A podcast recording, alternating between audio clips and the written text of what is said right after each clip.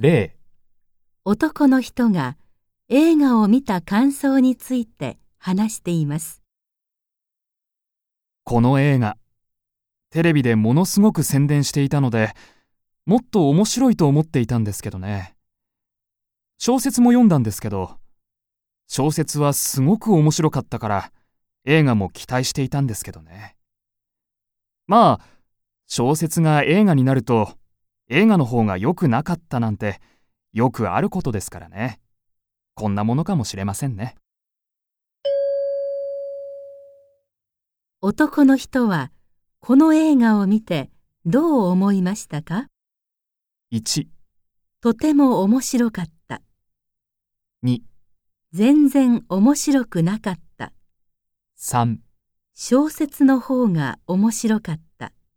4映画の方が面白かった。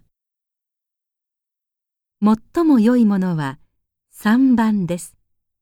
回答用紙の問題3の例のところを見てください。最も良いものは3番ですから、答えはこのように書きます。では始めます。